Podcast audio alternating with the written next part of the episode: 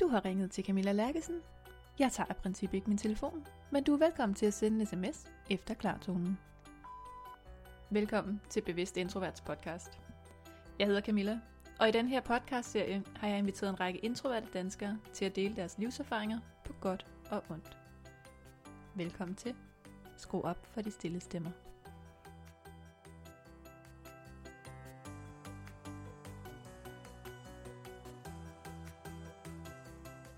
I dagens afsnit af Bevidst Introverts podcast skal du møde Fie Sandfeldt, der er psykoterapeut og som selv er introvert. Vi snakker rigtig meget om introverte unge, forkerthedsfølelse og selvaccept.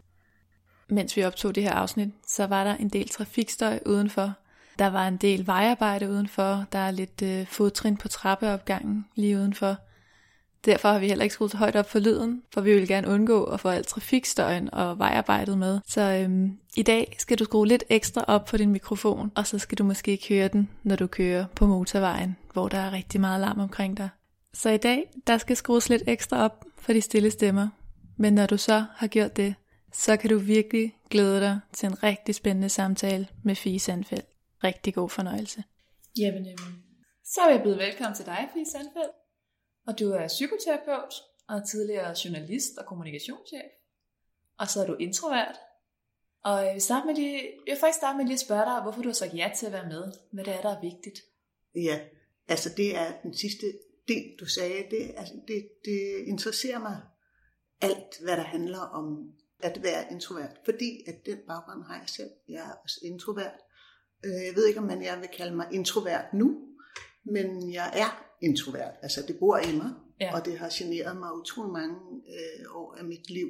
På den måde, at jeg ikke vidste, hvad det var, min udfordringer handlede om. Jeg havde ikke den label, som man har i dag.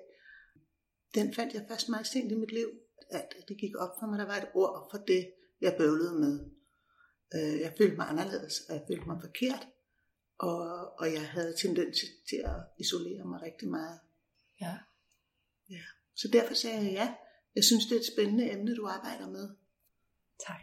Jeg er rigtig glad for, at du er med. Jeg glæder mig rigtig meget til også at høre både din historie, men også at få nogle af de her psykoterapeutiske aspekter med ind over. Mm. Og så skal vi snakke om unge og introverte i dag. Ja. Så, og så kan jeg lige sige, at vi sidder, sidder hjemme i din stue, eller i dit, hvad hedder det, terapilokale. Ja. Og der er en lille smule, øh, hvad hedder sådan noget, en lille smule baggrundsstøj fra vejen og lidt vejarbejde og sådan noget. Det er der. Det må vi lige tale ind over. Det er vores lydtæppe i dag. Ja, Ja. det går fint. Så vil du selv lige have lov at fortælle lidt mere om dig? Hvad Ja. laver du? Hvem beskæftiger du dig med, når du har terapi? Ja, jeg er psykoterapeut og har været det i, i 3-4 år snart. Øh, og arbejder her i min egen praksis, og så har jeg, er frivillig terapeut i noget, der hedder TUBA, som er terapi og rådgivning for unge, der vokser op i familier med alkohol og andre former for misbrug. Øhm, og der er jeg øh, terapeut for unge. Og her i min egen praksis har jeg også rigtig mange unge. Jeg har åbenbart på en eller anden måde unge tjekke. Mm. Øh, og det er også en gruppe, der interesserer mig helt utrolig meget at arbejde med. Så det er jeg glad for. Og, og øh, førhen, der var jeg journalist, eller jeg, jeg er stadig journalist, men jeg arbejdede som journalist, som selvstændig Mm. øh, kommunikationskonsulent. Og i forhold til det her emne, vi skal snakke om i dag, der var det jo en konstant udfordring på den måde, at når man er selvstændig og skal ud og sælge sig selv, så bliver man udfordret så massivt på, på, på nogle parametre. Og det var godt for mig, og det var også rigtig, rigtig hårdt. Øhm, jeg er så heldig, at jeg havde nogle faste kunder i mange år, som, som jeg havde et fantastisk samarbejde med, og det kørte bare. Og så skete der nogle forandringer på et tidspunkt, lige midt i, at jeg var i gang med at uddanne mig som psykoterapeut, der gjorde, at jeg mistede mine faste kunder øh, sådan rimelig hurtigt efter hinanden, og skulle ud og finde andre kunder. Og der kunne jeg bare mærke, nu gider jeg ikke mere. Mm. Jeg gider ikke at sælge mig selv hele tiden på den her måde. Det har jeg ikke lyst til mere. Øhm, men det vidste jeg godt. Det var derfor, jeg var gået i gang med en psykoterapeutuddannelse. Jeg havde lyst til at fordybe mig lidt mere. Jeg havde lyst til ikke kun at sælge billetter, men at fordybe mig lidt mere i, i mennesker. Ja. Øhm, jeg har en meget sådan bumlet opvækst med mig, som gør, at øh, jeg havde en idé om, at det kunne være, at jeg kunne bruge den til at være sammen med nogle andre mennesker med bumlede opvækster, Ja. og at få det nemmere med det. ja. Ja. Og da du var journalist og, øh, og skulle sælge dig selv, nu sagde du, at du fandt ud af ret sent, du var introvert. Ja, Hvornår fandt du ud af det? jeg har ikke sådan en skæringsdato. Altså i virkeligheden kan det godt være, at jeg... Nå jo, det kan jeg faktisk godt huske nu, at jeg tænker over det. Det var, da jeg var i et kontorfællesskab sammen med en coach, Ja. som lavede øh, lederudvikling og forskellige andre spændende ting. Og han lavede en personlighedstest på mig. Sådan en øh, fire bogstaver. Mm. Jeg kan ikke huske, hvad den hed. Men man blev, man blev til fire bogstaver, som stod for noget. Ja. Blandt andet et I eller et E for introvert eller ekstrovert. Øh, og, og jeg var lige på vippen der. Okay, ja. Og det fik vi en god snak om, fordi han fortalte mig faktisk, når nu kommer det hele tilbage, kan jeg mærke. Han fortalte mig faktisk, at han var introvert og havde lært sig selv at udvikle en ekstrovert side, som han kunne bruge, når det var gavnligt for ham. Og det synes jeg var helt vildt inspirerende at høre, fordi i virkeligheden viste det sig jo, at det var det samme, jeg var i gang med. Det viste sig, at det, at, det, at jeg lå på vippen, var, var den samme udvikling, jeg var i gang med. Altså jeg, jeg havde været meget mere introvert, end jeg var på det tidspunkt, og jeg var, jeg havde lært mig selv at, at kunne noget på den ekstroverte side, som kom mig til gode.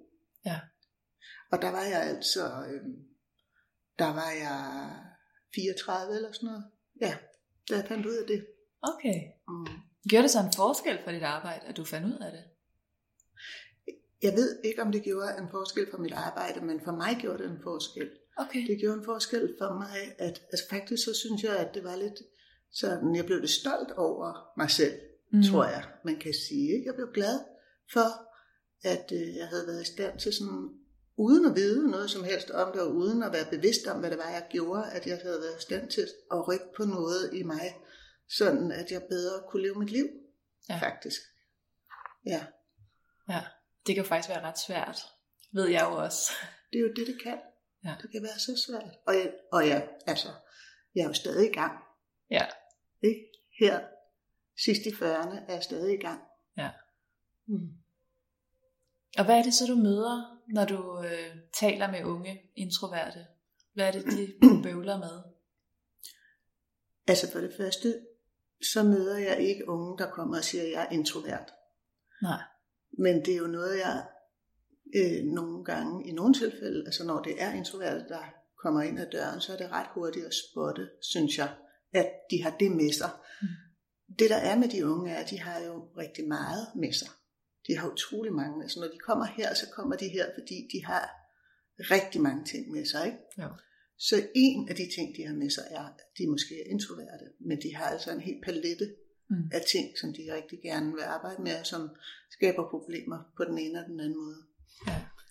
Så det jeg gør mig lidt umage for som terapeut, når jeg tænker, okay, her sidder et menneske, som også er introvert, er ikke at sætte det label på dem med det samme. Ja.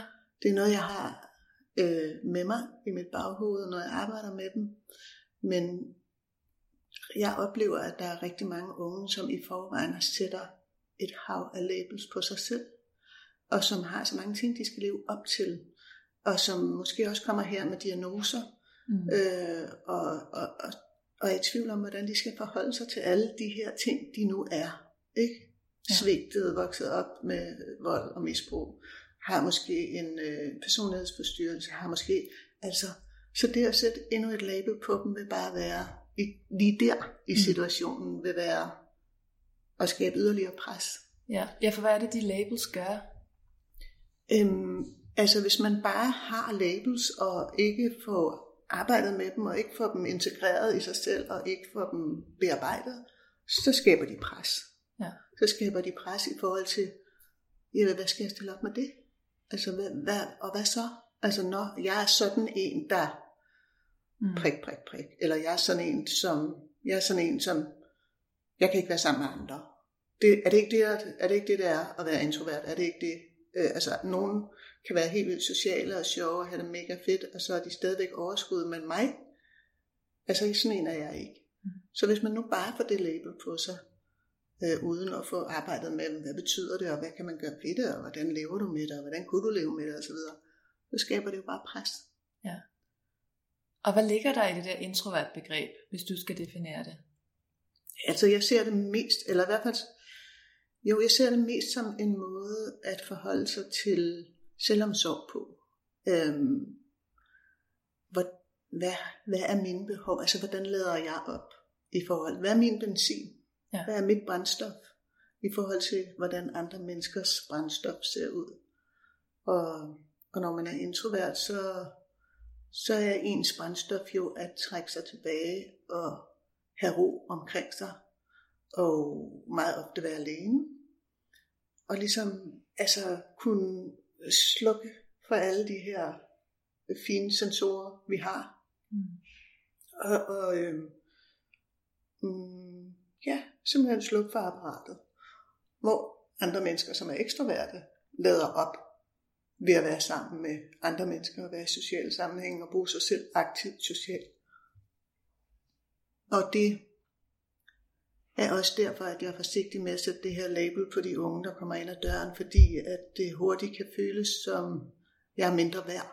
Altså, ja. jeg er jeg er dårligere. Jeg, jeg dur dårligere til livet, end dem, jeg kender på mit studie, for eksempel, som bare giver den gas, og har det fedt med det. Ja. Det kan jeg ikke finde ud af.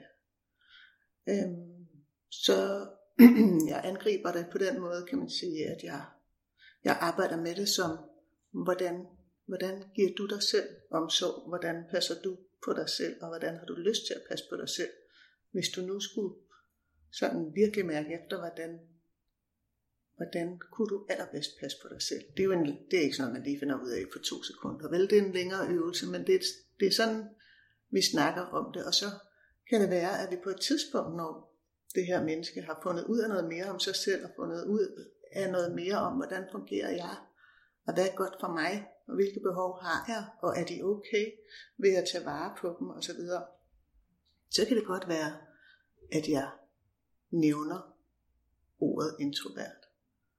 Øh, men det er ikke altid. Nej. Det er faktisk ikke altid. Nej. Og det, det hænger meget sammen med, at jeg tror, man skal passe på med nogle mennesker. Altså det er sådan en balancegang. Hvornår er det, Hvornår er det godt at vide om sig selv, at man er introvert, og få hele den øh, indholdsbetegnelse på sig. Og hvornår er det ligesom ikke så vigtigt. Hvornår er det mere vigtigt, at man har redskaberne til at arbejde med, hvordan man passer på sig selv, ja. uden at have en overskrift på det. Ja, og hvornår er det vigtigt, at man ved det? Altså jeg tror, for mig som var et voksent menneske, der jeg fandt ud af, at det, nå, okay, det er introvert, introvert, mm-hmm, det lyder som mig. Jeg var jo et helt andet sted i mit liv end en ung på 20 år, der kommer her. Ikke? Mm. En ung på 20 år skal først til at pakke sit liv ud, og skal først til at prøve sig selv af i alle mulige sammenhænge.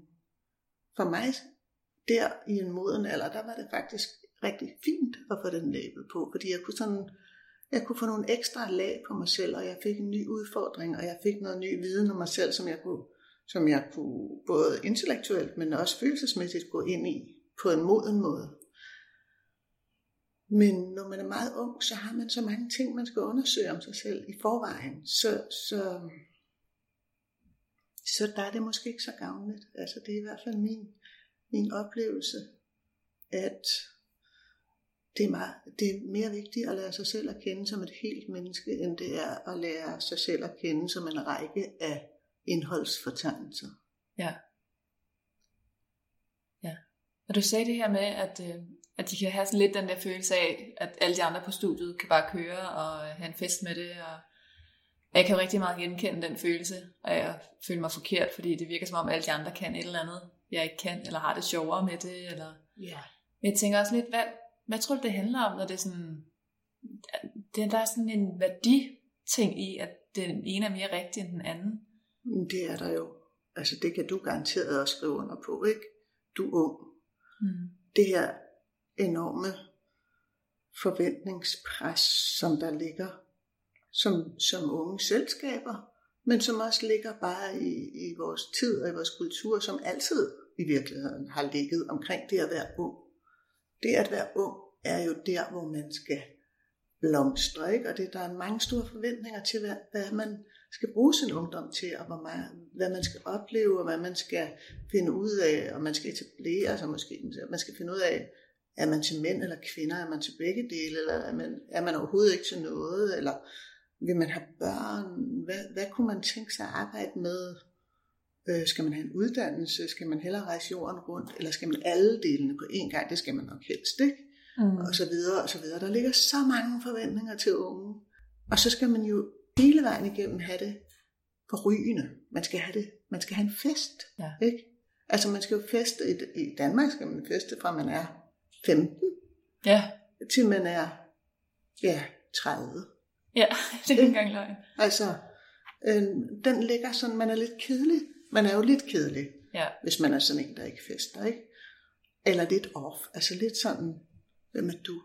Altså, hvad er der med dig? Ja. Øh, eller sådan kan man i hvert fald meget hurtigt komme til at føle sig. Præcis. Det er ikke sikkert, det er sådan, men det, men det er en måde, man meget hurtigt kommer til at føle sig på, hvis man ikke er med på det der beat hele tiden. Ja. Det kender du. Det kender jeg. Ja. Okay. ja. Ja, altså jeg har da også oplevet i teenageårene at blive, blive spurgt om, om jeg havde tænkt mig at blive fuld til den her fest. Jeg tænkte, hvad, hvad, hvad? Hvad handler det om? Jamen det er bare fordi, øh, du er så kedelig, når ikke du er fuld, så jeg vil bare lige tjekke ind, inden jeg inviterer dig. Inden du blev inviteret, skulle ja. de vide, om du ville være fuld? Ja. Okay. Ej, de, de dækkede den under, at øh, folk er så kedelige, ja. når ikke de drikker. Så, og det her skal være en sjov fest, så hvis du skal tidligt op i morgen, så kan, vi, så kan du være med en anden gang. Ja. Der, der er et eller andet i det der, det skal være sjovt. Det er der. Og det er rigtig ufedt ja. at få sådan en i hovedet. Ja, det er da så ufedt. Og det tror jeg også, at der er andre end, altså, det tror jeg, at der er mange unge, der reagerer på, uanset om de er introverte eller ej. Fordi der er mange unge, der i virkeligheden har en idé om, de ikke har lyst til at være skide fulde mm. til alle festerne, og de har heller ikke, de har heller ikke lyst til at prøve stoffer i øvrigt. Og sådan, der er faktisk mange unge, som ikke har lyst til det der beat, fordi de får stress ja. af at skulle, øh, altså, af at skulle leve op til det der hele tiden, og i øvrigt, altså måske har de i virkeligheden en fornemmelse af, at det har jeg ikke sådan, det har min krop ikke brug for, eller det, jeg vil hellere være frisk i morgen, eller sådan. Øhm, så, så at få sådan en melding der, vil ramme mange unge, som, som bare er unge, som ikke nødvendigvis er introverte, men som er alt muligt andet. Ja, ja, det er præcis. Ja, jeg tror bare, jeg tog det meget nært, fordi jeg i forvejen følte mig kedelig. Ja. Altså fordi jeg vidste, jeg var stille, ikke? og jeg vidste, at det var sådan, at når jeg, når jeg endelig sagde noget, så kunne folk finde på at sige, gud, hun taler. Ja.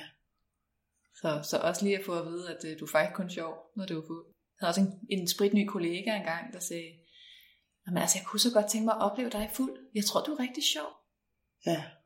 Oh. Og så forstod du det som, og jeg er ikke sjov, hvis jeg er fuld. Ja, ja. ja. ja. Og jeg hørte virkelig underforstået resten af tiden, der er du mega kedelig. Og det, det tror jeg, der er rigtig mange unge introverte, som bøvler med. Mm. Er, jeg, er jeg kedelig? Er jeg, bliver jeg nogensinde, altså, fordi som det, det, det du spurgte om, var jo det der med, hvad det er for for, for en ramme. Der er ja. en kæmpe, en kæmpe lev op til ramme, øh, præstationsramme, præstationskultur omkring vores ungdom. Det, det, det, det synes jeg egentlig, øh, at der altid har været omkring ungdom, men den er speciel omkring den ungdom, vi har nu, fordi den er så eksponeret. De er eksponeret hele tiden for, hvad det er, de skal leve op til ikke? på medierne. De bruger medier konstant, mm. og de bliver konstant eksponeret for hvad det er, man skal leve op til. Ja. Hvad er det, hvis du, hvis du er en rigtig fed ung, hvad er det så, du har? Så er du slank, du er veltrænet, du er bevidst om, hvordan du klæder dig, du har en kæreste, du har, er i gang med en uddannelse, eller du har opfundet en super fed selvstændig virksomhed, eller er skæv designer, eller DJ, eller noget. Øhm, og alle de her parametre, du hele tiden skal leve op til, øhm, bliver man eksponeret for hele tiden. Hvor da jeg var ung, der blev jeg jo også eksponeret for nogle idealer, men, men det meste af tiden var jeg jo bare mig. Altså, jeg havde ingen telefoner og ikke noget internet. Jeg havde mine bøger.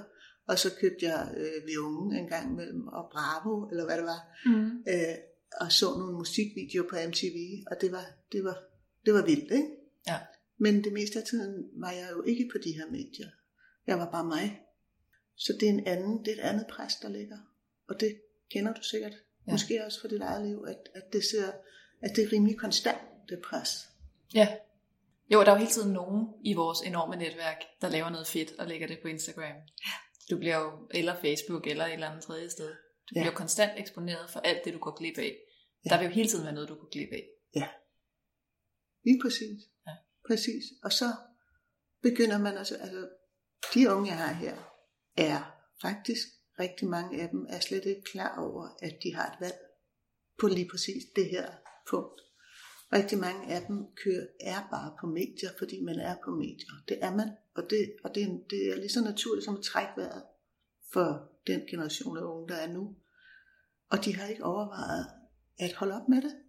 De har ikke overvejet, at hvis jeg får ondt i maven over at se alle de fede ting, der foregår, hvis jeg får ondt i maven over at være på Instagram for 47. gang i dag, så kunne det være, at jeg skulle skære ned på det. Ville det være fedt? Eller, og det er jo altid øhm, noget, der trigger noget, man bliver bange for. Altså hvis jeg skærer ned på Instagram, så går jeg jo glip af endnu mere.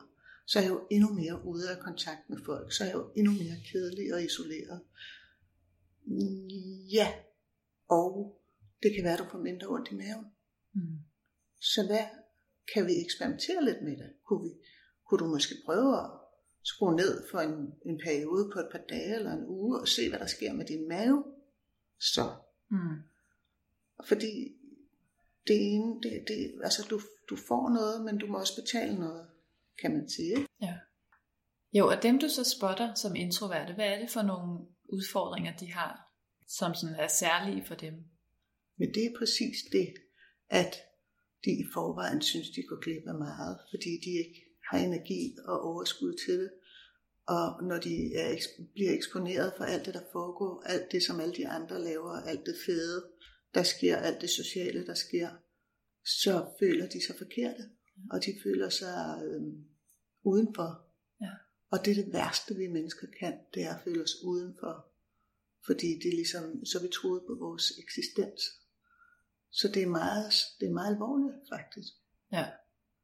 Det kan være meget indgribende i et liv. Ja, det er indgribende i et liv, at, at føle så forkert. Ja. Fordi at man, ikke, øh, at man ikke har overskud til det. Fordi alle forventer, at unge har... Alle forventer, at, at men du er ung, du kan sove, når du bliver gammel. Ikke? At det er det mest tåbelige udtryk, jeg nogensinde har hørt. Fordi du bliver ikke gammel, hvis du ikke sover. Altså, men, men der er sådan en forventning, du er ung, og du har masser af energi, du har masser af kræfter, du har masser, du kan, du kan klare det hele. Mm. Og det er løgn, og det er også løgn for dem, der ikke er introverte. Man kan ikke klare det hele, fordi man er ung. Nej. Altså, hvad siger du til dem, der har de udfordringer, der føler sig udenfor og føler, at de går glip af noget? Altså, kodeordet i al terapi i virkeligheden er accept. Øhm, og der kan være lang vej hen til accept af, at det er sådan her, jeg fungerer. Mm. Det er sådan her, det er for mig. Så det kan være, det kan være et, et, et, et langt arbejde at nå hen til, at den unge på en eller anden måde får omsorg for sig selv i forhold til, "Mm, men det er okay. Ja. Ja. Altså, jeg er faktisk okay, selvom jeg har det sådan her, selvom jeg ikke øh, dur til at gå til fest tre dage i streg og så videre. Det, jeg er okay. Ja. Jeg, jeg dur til noget alligevel, så vi arbejder meget med at finde ud af, hvad dur du til? Hvad, hvad, hvad for nogle talenter, gaver og evner har du? Hvornår er du sjov? Eksisterer det? Findes det overhovedet i dit liv, at du er sjov, hvis du ikke er fuld? Det gør det garanteret, det vil jeg gerne vide med, det gør. Mm. Så det, det er, altså arbejdet går ud på at pakke, pakke dig ud som menneske, hvis det nu var dig, der var den unge. Finde ud af, hvad for nogle, hvad for nogle kvaliteter har du? Og måske kan du slet ikke se nogen, når du kommer. Måske er det helt, helt blankt for dig, Mm. at du skulle kunne have nogle kvaliteter. Fordi måske kan det være, at du føler dig så forkert, at du slet ikke kan få øje på, hvad dine egne kvaliteter er. Og så er min opgave som terapeut er at være et spejl for de kvaliteter, som du har, som er så tydelige for enhver anden end dig selv. Mm. Øhm, og så lige så langsomt begynde at gøre det tydeligt for dig, at gøre det muligt for dig at se dine egne kvaliteter. Ja. Og hvad, hvad ser du som nogle af de der introverte kvaliteter, som vi måske glemmer lidt i farten, fordi det pludselig bliver meget om, at det ekstroverte er det bedre i dag? Ja, jeg ser jo en, en, en, en af mine yndlingskvaliteter er øhm, evnen til at fordybe sig, og lysten til at fordybe sig. Mm. Øhm, og, og, og noget, som er altså, alle mennesker, uanset hvad de er i dag, uanset hvilken alder de har, faktisk lige fra vi er ja, et halvt år til vi er jeg ved ikke rigtig, hvor meget de 80-årige er med på bølgen, men det kommer de jo. Den generation, der er ung nu, bliver 80, og så vil de stadigvæk være på skærme konstant. Ikke? Ja. Når jeg går rundt ude i verden og ser unge mennesker være sammen, så ser jeg, at de er sammen på en måde, som jeg tænker er meget kontaktløs. Fordi ja. at de, øh, de meget ofte sidder med deres telefoner, samtidig med, at der er nogen, der taler til dem. Eller de sidder og taler til hinanden på telefonen, selvom de sidder lige over for hinanden. Mm og så videre. Og, og der kan introverte bare noget. Der har de stadigvæk denne her kvalitet inde i sig, som jeg synes, vi mangler sådan helt enormt meget. Vi er udsultet på kontakt og på eftertænksomhed og på refleksion og på tid og på at kigge op i himlen og sidde og lade tankerne flyde. Det er jo derfor, vi var stress. Alle sammen. Fordi at vi ikke, at vi at det findes ikke ret meget i verden i dag. det lyder sådan lidt småt filosofisk, ikke? Men, det, men det er jo faktisk sådan, det er. Ja. Der er meget, meget lidt mulighed. Vi giver os selv meget lidt mulighed for at sidde og glo op i skyerne. Ja. Nu. Så der er nogle introverte kvaliteter der? Det er der. Hvis man giver sig selv lov til at have det sådan. Hvis man giver sig selv... Jeg gør stadigvæk sådan, at jeg har enormt meget brug for stadigvæk at lade op for mig selv. Det er min måde at lade op på, det er at være mig selv. Mm. Øhm, og når jeg gør det, så prøver jeg at være meget bevidst om, og det er overhovedet ikke altid, det lykkes. Men jeg prøver at være bevidst om, at faktisk helt konkret kigge op i skyerne. Jeg bor heldigvis sådan, så jeg kan se himlen over det hele, og det bruger jeg rigtig meget, fordi det er sådan øh, en dejlig måde at lade op på og bare være til, og bare sådan integrere og reflektere og bearbejde ting. Ja. Og livet. Det, jeg har fundet ud af, at det fungerer virkelig godt for mig at lade op på den måde. Ja. Ja, så tænker jeg også noget, som vi snakkede også lidt om det, inden vi gik i gang. Altså, lige nu er det jo sådan meget, er vi i et samfund, hvor du skal være meget udadreagerende og meget opsøgende, og der er meget opmærksomhed, man skal have for at fungere. Så det, det bliver måske et lidt ekstrovert ideal, vi lever i. Hvad tænker du sådan i fremtiden bringer i forhold til det her med, at vi også er mega stressede i det her, vi lever i nu?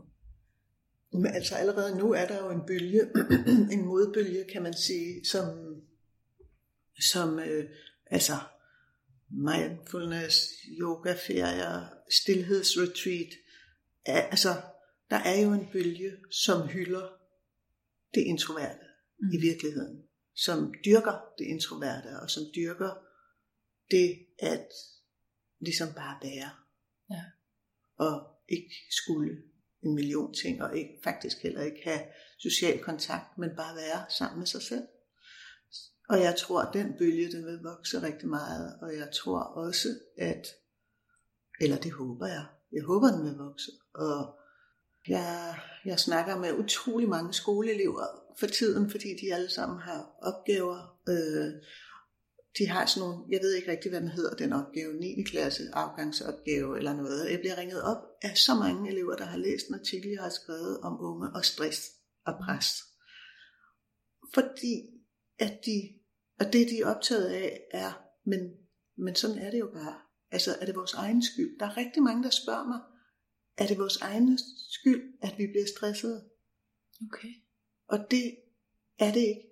Det er ikke deres egen skyld. Det, som stresser os rigtig meget, og som også er en enorm udfordring for introverte, det er skolesystemet og institutionssystemet. Altså, hvis du som introvert bliver proppet ind i en vuggestue, når du er halvandet, mm. så allerede der, sådan som vuggestuer fungerer i dag med læringsmål, meget få voksne til, meget, til mange børn, og så videre, og så videre. Allerede der bliver du presset som introvert. Så kommer du i børnehave, det er samme billede. Der er nogle ting, du skal leve op til, der er noget, du skal kunne. Det, det presser alle børn, uanset om de er introverte eller ej. Fordi de mærker, okay, der er noget, jeg skal leve op til. Hvis jeg ikke kan det her, så er jeg forkert. Så har jeg travlt med at skulle lære det. Ikke? Så den her travlheds, travlhedsidé, den kommer ind allerede på vuggestuen. Vi har travlt. Allerede på vuggestuen har vi travlt. Ja. Og når vi kommer i folkeskolen, så er det det samme. At når de begynder at, at komme på mellemtrinnet der, 3., 4., 5., 6. klasse, så begynder de at snakke om, hvad, hvad, hvad vil du efter 9. Skal du i efterskole i 9. eller skal du, hvad, hvad, hvad for en ungdomsuddannelse skal du have? Det skal du jo vide, og du skal begynde at undersøge, hvad der findes og så videre. Det skal du, og så, altså, der er simpelthen overhovedet ikke tid til refleksion og, og integrering, og øh, hvem er jeg, og hvad, hvad synes jeg er sjovt, og hvad synes jeg er spændende. Og, altså man får ikke tid til at smage på noget som helst. Mm. Det er bare pres, pres, pres, pres, pres. Ja. Og man kan godt forestille sig, hvad det gør ved alle mennesker. Men så er der jo lige den ekstra dimension, at hvis man er introvert, så er det altså endnu sværere at få den plads og tid og ro, man har brug for. Ja. Ja, men jeg kan godt genkende den der følelse af at være lidt bagud på point, fordi den tid, jeg bruger på at kigge op i skyerne, bruger nogle ekstroverte på at være ude og netværke og feste og være på og være opsøgende. Ja. Og, og det skal jeg jo også nå, men jeg skal også nå at lade op. Ja. godt føle, at jeg sådan har brug for dobbelttid for at nå det hele. Ja, præcis. Og hvis du så er, har sådan indbygget i dig, ligesom der er rigtig mange unge, der har en travlhedsfaktor, fordi den er de blevet flasket op med, Ja. Så, så bruger den bare i dig. Uanset om du har travlt eller ej, så har du, så har du på en måde altid travlt. Jeg er også nysgerrig på, jeg får samtidig skudt i skoene, at øh, når jeg sådan fortæller, hvad det vil sige at være introvert, eller de udfordringer, jeg synes, der kan følge med at være introvert, så får jeg skudt i skoene, at det må være mit selvværd, den er galt med. Okay. Og det er jeg bare nysgerrig på, om, om det er noget, du møder, eller har gjort dig tanker om. Hvad tænker du, når de siger sådan? Er det din fornemmelse, at det er dit selvværd, den er galt med?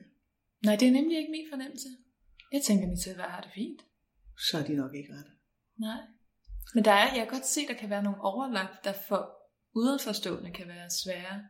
Altså der kan være noget med det her i sociale sammenhæng, ikke? At, at jeg synes, det kan være svært at komme, komme ind i sådan en social sammenhæng. Eller Ja. det, for mig er det nok fordi, det, jeg fik en foretrækker at være. Ja. Altså så bliver det en udfordring. Ja. Men nogen hører, hører ind i det, at det må være, fordi jeg ikke tror, jeg er det værd. Ja. Og det, det giver mening, synes jeg, det du siger, fordi at altså, jeg er personligt helt utrolig dårlig. Jeg har ellers øvet mig på det i mange år, men jeg er utrolig dårlig til small talk, stadigvæk. Mm. Altså, og, det, og jeg kan faktisk ikke lide det. Jeg bryder mig ikke om det. Nej. Øhm, og, og det kan man selvfølgelig godt, altså andre mennesker, som har nemmere ved det, vil måske opfatte, at man er akavet, eller at man ikke tror nok på sig selv til sådan at kunne dim, dim, dim, spille, spille pingpong med Ja. folk. Ikke? Præcis. Og det er, er heller ikke for mig, er det heller ikke sådan, det hænger sammen. Det har, ikke, det har faktisk ikke noget med selvværd at gøre. Det har noget at gøre med, at det ikke føles rart. Ja. Og øhm, hvis, det, hvis det var sådan, at folk gik direkte til den lidt dybere snak, altså direkte til, hvem er du, og skal vi snakke om noget, som giver mening, så ville jeg have meget nemmere ved det. Ja. Jeg ville have meget nemmere ved, hvis jeg skulle, hvis jeg skulle hoppe direkte ind der, hvor jeg føler mig hjemme. Og det siger også noget om, det, det handler ikke så meget om selvværd, det her. Det tror jeg ikke på, fordi, fordi det kan jeg godt. Jeg kan Mm. godt være i det felt. Jeg kan faktisk godt være i det felt, hvor der er endnu mere på spil, end der er, når det er small talk. Så, så, så min oplevelse er ikke, at det har noget med selvværd at gøre, men det, min oplevelse er, at det kan gøre noget ved selvværd, at man føler sig forkert, fordi man er introvert. Ja. Det kan gøre noget ved selvværd. Øhm, man kan komme til at føle sig meget forkert. Ja. Og jeg kan godt forstå, hvis der er nogle bemærkninger med, du eller underliggende budskaber om, du er kun sjov, når du drikker, eller der er nok noget i vej med dit selvværd og sådan noget. Altså, man kan da nemt blive i tvivl. Mm. Man kan da nemt blive i tvivl om, om de har ret. Ja. Ja, da jeg var yngre, der, der var jeg jo meget mere i tvivl, ikke? Det ja. tænker jeg, det går fint. Der Ja. fejler selvværdet ikke noget, og, og sådan nogle bemærkninger, det, det må de selv lægge råd med, hvad de tror. Men det kræver en vis styrke, og det er Mm. måske også, fordi du har arbejdet så meget med det, som du har. Ja. Hvis man nu er ung og ikke aner, hvad det er, der foregår med en, og hvorfor man har det, som man har det, og er helt grundlæggende i tvivl om, om man godt må have det sådan. Fordi andre mennesker synes, det er forkert og, og, og kedeligt. Mm. Så er det da ikke så mærkeligt, at man bliver grundlæggende i tvivl om, om man egentlig godt må have det, som man har det. Ja.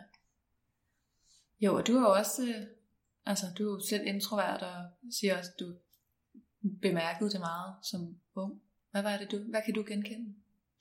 Jeg kan faktisk huske en, øh, en, en tid, som var ekstra svær for mig, og det var, jeg var også meget ung. Jeg flyttede hjemmefra lige da jeg var fyldt 16, mm. øhm, fordi jeg gerne ville gå på noget, der hedder Birkerød Kostgymnasium. Jeg boede på Møn på det tidspunkt, og, øh, og jeg havde ikke lyst til at gå på det lokale gymnasium. Jeg ville gerne flytte på Birkerød Kostgymnasium, hvor der var nogle af mine venner, der også skulle flytte op. Øh, og det var svært for mig. Og det kom faktisk rigtig meget bag på mig, det var svært.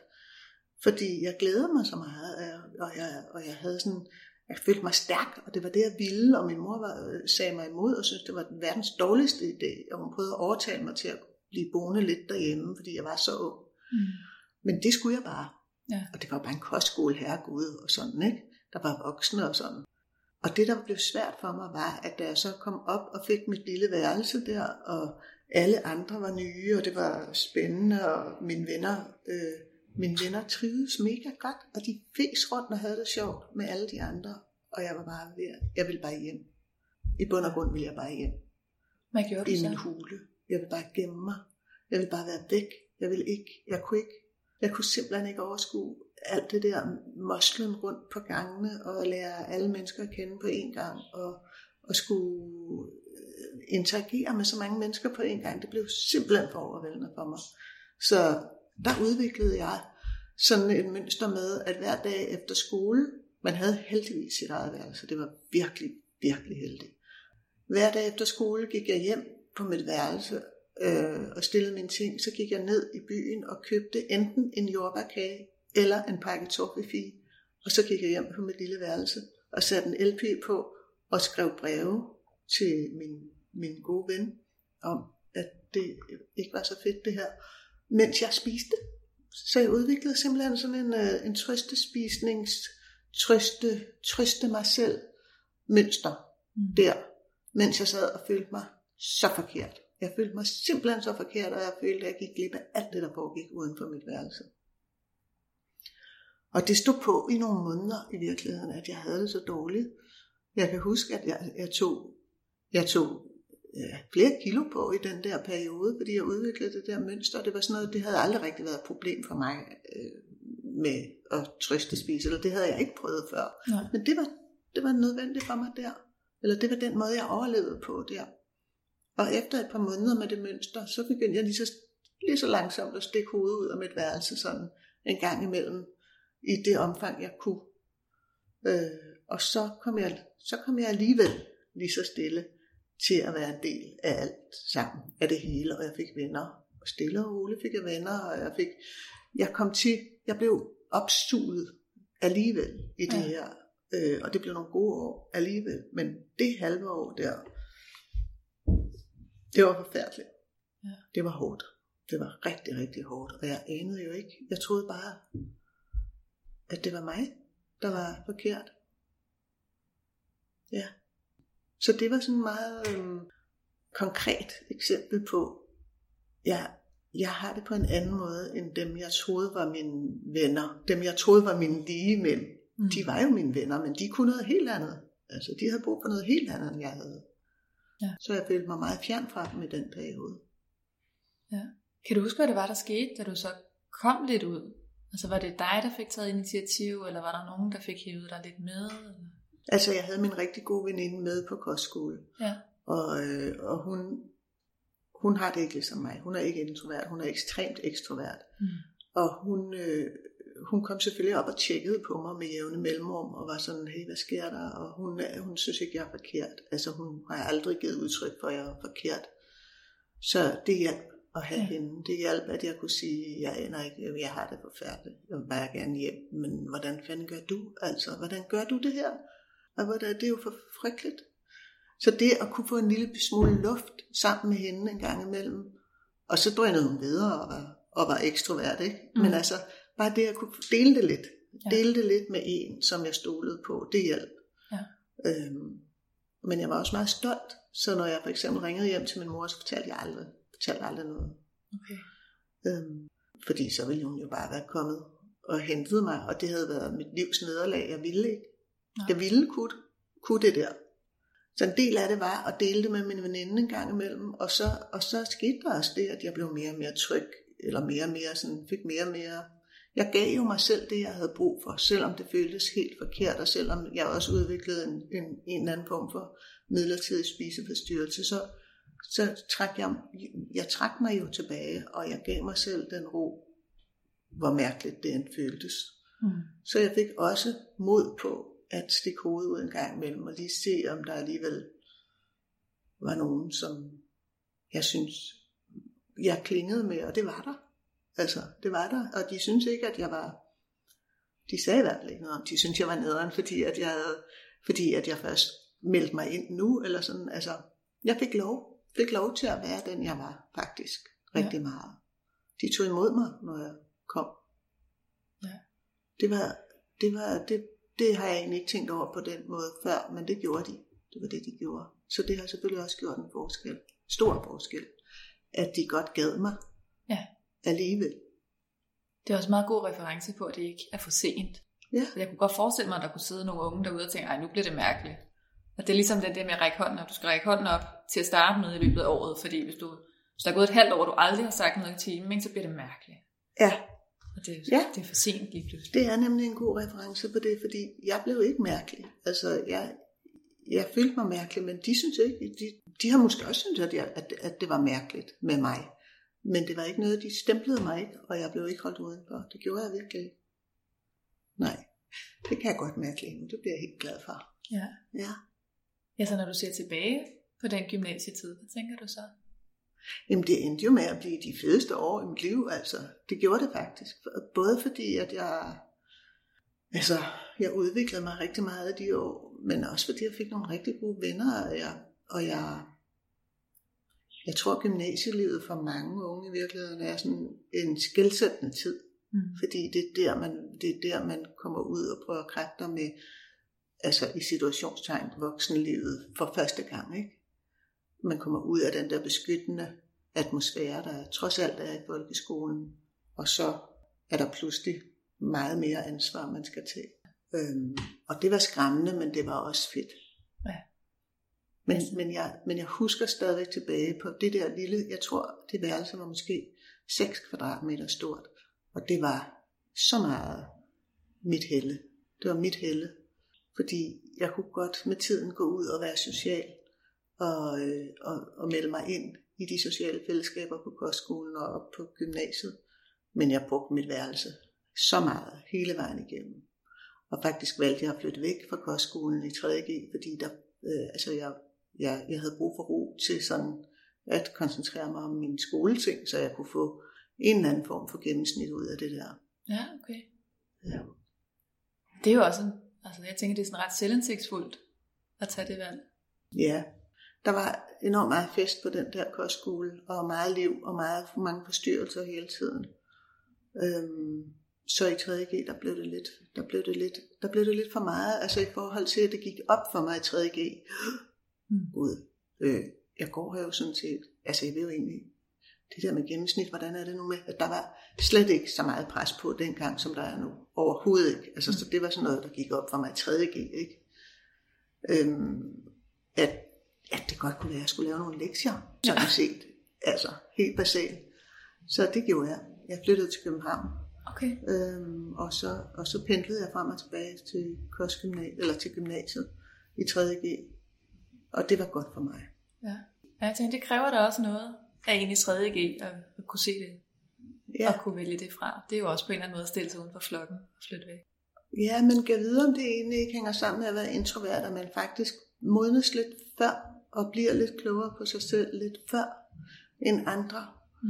Fordi at man, øh, det bliver man sådan set tvunget til. Ikke? Og man har også, man, man, man har et behov, som er så stort for tilbagetrækning, at, øh, at, og den tilbagetrækning, man gør, giver en mulighed for at reflektere over sig selv.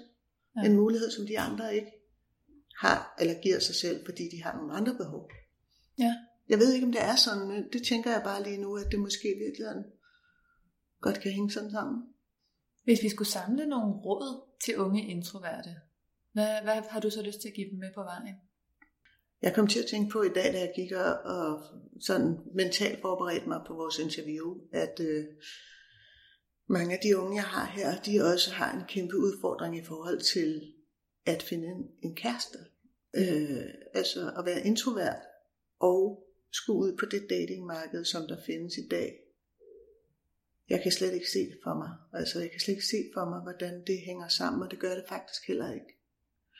Øhm, det er i hvert fald sindssygt svært, fordi mange af de unge, jeg snakker med, at forestille sig at gå ind i det der univers. De er lidt på Tinder og lidt på happen, og de, og de bladrer lidt frem og tilbage, men det er også så uoverskueligt for dem, at skulle stille sig til skue på den måde, og at altså det tempo, der er der mm.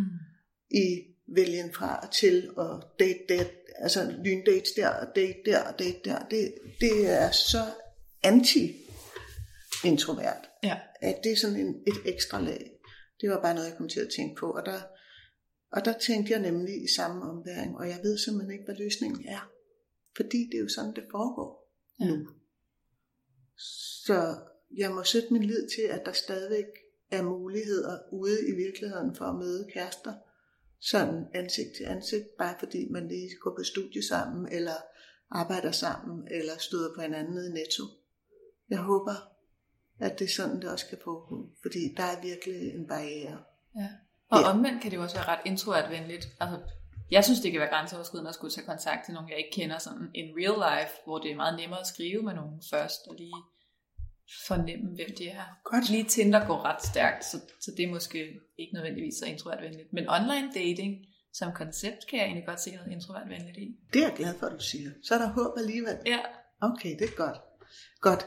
Fordi mit indtryk er, at det der med sådan at skulle eksponere sig selv for sådan en date, at mødes med et menneske, som er fremmed, og blive vurderet inde mm. eller ude, det er, det er svært for alle unge, ja. eller det er svært for mange unge, men jeg forestiller mig, eller jeg hører i hvert fald, at det kan være et ekstra lag af sværhed, når man er introvert. Men det er selvfølgelig, det giver også mening, det du siger, at, at der kan være en tryghed i, at man kan skrive sammen ja. først. Og der er nogle rammer på en eller anden måde. Altså ja. her dater vi. Ja. Når jeg henvender mig til dig, så er det fordi, jeg er interesseret. Og det må jeg godt sige her, fordi det er det forum, vi har. Ja. Hvor det måske kan være svært på en bar at skulle gå hen og sige, hej, du ser sød ud. Er ja. du single? Må jeg få dit nummer? Ja, klart, klart. Det kan jeg godt se. Altså, jeg har jo aldrig selv været på, jeg har aldrig selv prøvet de der online øh, dating ting, så, så jeg har ikke nogen erfaringer med det. Jeg, jeg lytter bare til folk, når de taler, og jeg er glad for at høre det, du siger. Det ja. giver sådan en ekstra forståelse. Ja. Ja, jeg har selv fundet min daværende kæreste på online dating. Før ja. det var Tinder og sådan noget. Dengang det var inde på en computer, i en browser. DK. Ja, det Eller var ikke noget. det, men det var sådan en. Ja. ja. ja. Findes der egentlig online dating for, for introverte? Altså findes der nogle steder, hvor det er specifikt for introverte? Jeg tror det ikke. Jeg har ikke stødt på det. Jeg tror, der findes en Facebook-side faktisk. Nå, okay. For introverte, der ja. søger kærlighed. Godt. Det er jo oplagt. Jeg tænker også, hvordan i dag, altså hvordan er du med det her introverte, den, din introverte side i dag? Personligt? Ja. Øhm, altså jeg er stadigvæk mega introvert. Mm. Og jeg tror, at jeg øhm, faktisk, hvis jeg kigger på mit liv som en kurve, i forhold til at være introvert, så der, hvor jeg fortalte om, at jeg opdagede, at der var noget, der hed introvert, hvor jeg havde været begyndt at lære mig selv at være ekstrovert. Ja. Der havde jeg øh, en årrække, hvor jeg var mere ekstrovert end introvert. Og nu tror jeg faktisk, at jeg er blevet så gammel, og har accepteret mig selv så meget, at jeg er blevet mere introvert mm. igen. Ja. Og, øh, og det er jeg, fordi at det må jeg godt. Ja. Og fordi at det er det, der falder mig mest naturligt, og fordi det er det, jeg har det allerbedst med. Jeg har det forrygende med at være i mit eget selskab. Jeg savner også andres selskab, når der er gået for lang tid. Øhm, så, så jeg synes egentlig, at jeg har fået en rigtig fin balance. Jeg har tilladt mig selv at trække mig tilbage, når jeg har brug for at trække mig tilbage, og min familie kender mig jo og ved, hvordan det er. Og det, jeg har en meget ekstrovert mand, Mm. så, øh, så vi har selvfølgelig skulle finde ud af at arbejde med det der med, men er jeg okay, fordi jeg ikke gider gå til middagsselskaber eller fester eller koncerter hele tiden? Og er det okay, at du gør det for dig selv? Og, og så videre, og så videre, ikke? Så nu, nu synes jeg, at jeg er landet et sted, hvor der er plads til at accept både for den ydre verden og for den indre, indre verden i mig, til at være den, jeg er. Og være lige præcis så introvert, som jeg har lyst til at være. Jeg ved godt, at for mig er det en balancegang. Jeg skal nogle gange skubbe, give mig selv et kærligt puff ud i verden, øhm, for ikke at ende med at komme til at føle mig ensom. Ja. Det kan jeg, det er faren. Faren for mig er, at jeg bliver så øh, glad for mit eget selskab, Mm. at falder så meget tilbage i mit eget selskab, at jeg pludselig en dag kan mærke, at nu føler jeg mig ensom. Ja. Jeg skal ud, puff, i verden. Og så i stedet for at skille mig selv ud over det, så ved jeg nu, at det virker meget bedre at give mig selv kærligt puff. Ja. Ja, god distinktion. Nu bliver jeg lidt nysgerrig. Hvor mødte du så din ekstroverte mand henne? I Kongens Have. I Kongens Have? Ja. ja, hvordan det? Øh, vi var til en fælles bekendt fødselsdag, som var sådan en picnic. Og min mand kendte ikke, ikke nogen mennesker andre end fødselaren, så han ankom og sad sådan helt for sig selv i sin egen lille Buddha-tilstand. og så ud som om han havde det genialt med, med sådan bare sidde der og være åben og være glad. Og jeg tænkte, gud, nej, nej, nej, nej. Han sidder helt alene, nu er det forfærdeligt for ham, og det må da være frygteligt. Og jeg var sammen med nogle veninder, og, og, og vi sad og snakkede, og sådan, jeg følte mig ikke alene, jeg havde jo dem, og sådan, men jeg blev meget fascineret af, hvordan han bare kunne sidde der og ikke snakke med nogen, og se ud som om han trivedes helt optimalt i situationen, fordi han, mm, han var sådan åben, og så efterhånden, så kom folk hen og snakkede med ham, og han, ja, jeg ved ikke, han havde det rigtig godt, kunne jeg se, i Ja. sit eget selskab, faktisk. Ja. Øh, og så blev det en fest senere hen, ikke? Altså. Ja. Og, og, øh, og jeg indtog betragtelige mælk- mængder af alkohol, og det gjorde han også. og, og jeg bliver mere, mere modig, blev mere modig, når jeg var fuld. Så, så jeg scorede ham. Sådan. Ja. det gjorde jeg. Det kan man vist roligt sige, at jeg gjorde. Ja. Det, han, han fik ikke et ben til jorden. Det var i hvert fald ikke ham, der scorede mig. Det var, det var omvendt. Hvor længe er det siden nu? Hvad siger du? Hvor længe er det siden nu? Det er, øh, det er 17 år siden. Ja. Eller noget. 16 måske. Deromkring. Det er mange, Deromkring. mange år siden. Ja. For lige at vende tilbage, hvis vi skal samle tre råd til Ja. unge introverte, hvad skal det så være? Altså, accept, det er, tror jeg, nøglen til al personlig udvikling og til al selvomsorg. Altså det at acceptere sig selv som den man er. Mm. Det lyder så nemt, og det er så svært. Det er så svært. Det kan være så svært. Ja. Men accept er simpelthen nøglen til, altså, der er sådan et fint udtryk i terapeutverdenen, som hedder, at man kan ikke forlade et sted, før man er ankommet. Ja. Og det betyder, at du kan ikke forandre noget, som du ikke har accepteret. Du er nødt til at acceptere tingenes tilstand, før du kan gøre noget ved dem. Det vil sige, hvis du accepterer dig selv som et introvert menneske med de behov, der følger med, så begynder du også at kunne, at kunne udfordre dig selv en lille smule i forhold til, men det, det er hensigtsmæssigt for mig at udvikle ekstroverte sider, sådan så jeg kan bruge dem, når det er gavnligt for mig, ja. eller gavnligt for, min, for, min, for dem, jeg holder af. Så, så man begynder at kunne udfordre sig selv lidt, ikke? så man ikke synker fuldstændig ind i sin introverte verden, hvis, man ikke, øh, hvis det ikke er godt for en. Men at man også kan skrue lidt på knappen, der hedder ekstrovert. Ja. Men det kræver accept. Det, er- det er det ene store, vigtige råd. Og så, og så vil jeg sige, et andet vigtigt råd, jeg synes, er at ikke at gå alene med det. Ikke at gå og putte med det. Ikke gå og øhm, altså være modig. Vær modig på den måde, at du snakker med folk om det, som er svært for dig. Ikke folk i den brede forstand, men folk, som er tæt på dig, folk, som du stoler på. Prøv at åbne lidt op Mm. for det, som er svært ved livet og ved dig. Det, som du går og bøvler med, prøv at lade være at gå og bøvle med det helt alene. Bare prøv at åbne op for en enkelt person og se, hvad der sker. Også selvom du måske skammer dig, også selvom det måske er rigtig, rigtig sårbart og det er svært. Prøv at se, hvad der sker, hvis du åbner op for et menneske, du virkelig stoler på. Ja. Fordi det kan gøre en markant afgørende forskel at mærke, at vi ikke er alene med det, der er svært. Ja. Ja, det er et andet råd. Og hvis du gerne vil have tre, så tror jeg, at det tredje er at være stolt. Mm. Vær stolt af dig selv. Vær stolt af, at du lige netop sådan en, som evner at reflektere og at fordybe dig, og at, at inde i dig bor alle de værdier, som verden hungrer efter. Ja. Ikke?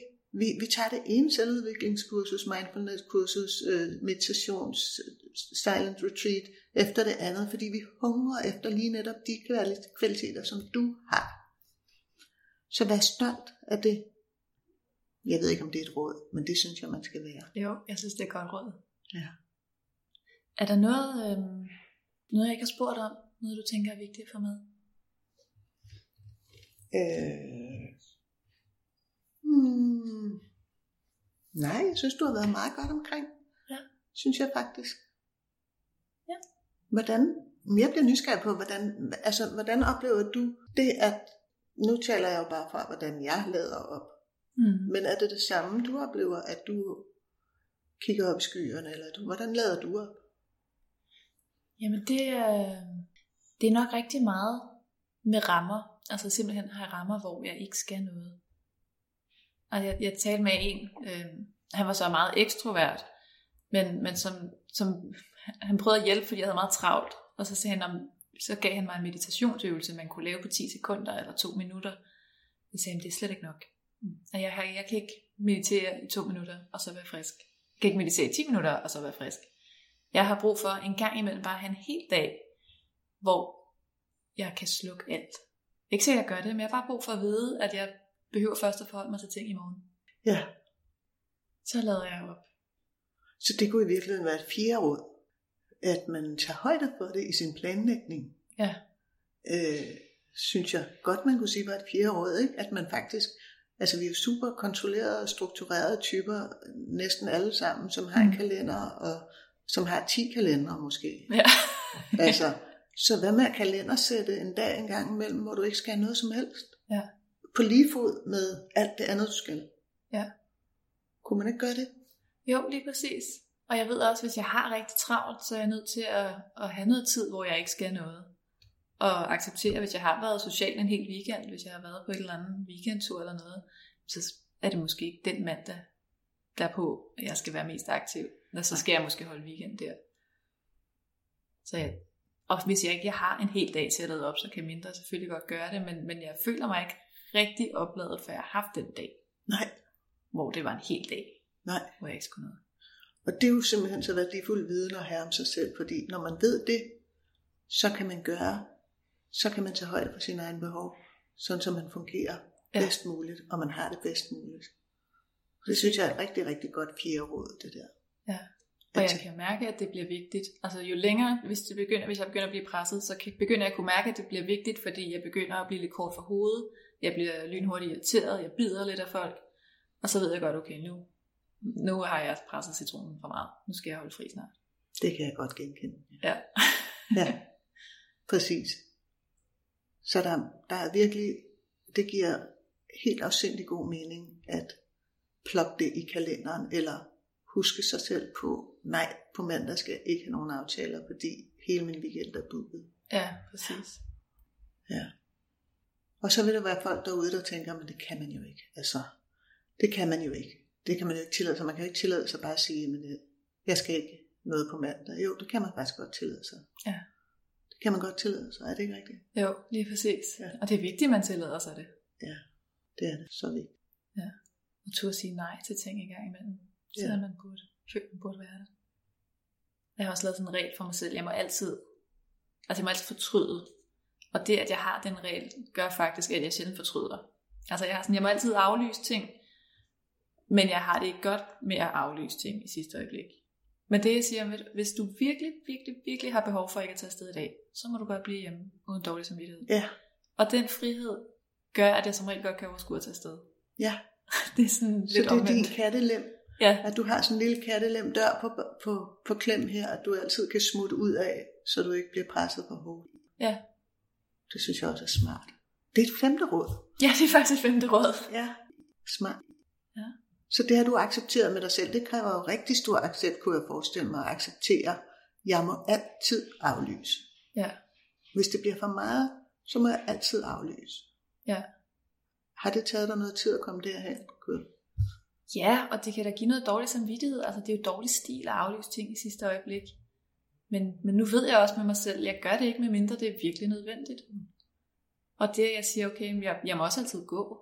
At jeg må godt tage til den her fest, være der i kvarter og tænke, det går ikke, det gør det ikke. Så Mm. gå. Eller være der en time, så Mm. gå. Ja. Det gør som regel, at jeg skal være der hele aften. Fordi jeg ved, hvis jeg, hvis jeg stadig om et kvarter har lyst til at gå, så kan jeg bare gøre det. Ja, I stedet for at sidde og slå mig selv i hovedet med at sige, nu, kom nu ind i kampen, ha' det nu sjov. ja. Det er jo faktisk det, jeg mener lidt med, og altså det, man kan sige, det minder lidt om eksponeringsterapi på den måde. Det er det samme måde, man arbejder med angst på, for eksempel. Ikke? Ja. Hvis man er meget angst, hvis man for eksempel får mega angstanfald, når man skal ind i en bus, Ja. så kan man arbejde med det på den måde, at man aftaler med sig selv, at jeg må stå af på det næste stoppested, når som helst. Det er fuldstændig ligegyldigt, hvornår og hvordan. Jeg må altid, altid stå af på det næste stop. Ja. Hvis det bliver for meget, må jeg stå af. Og så er det meget ofte sådan, at folk kan køre meget længere, end de egentlig tror, bare fordi de har den mulighed, og de har lavet den aftale med sig selv, Mm. at jeg må godt stå af på næste stoppested. Så, så på den måde kan man sige, at du arbejder sådan med at udfordre dig selv en lille smule øh, med kattelem. Ja. Ja, Lige præcis. det, det er ret inspirerende, synes jeg. Det er virkelig en meget god metafor, man kan have i baghovedet.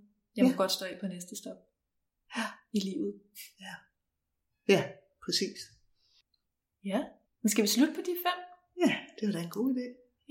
Så vil jeg sige tusind tak, fordi du var med. Det har været mega spændende. Ja, også for mig. Velbekomme. Tak fordi du lyttede med. Jeg håber, du vil lytte med næste gang, når vi taler med Mads Kjær om at være med i Flying Super Kids og Dynamic Duo på TV2. Vi høres ved.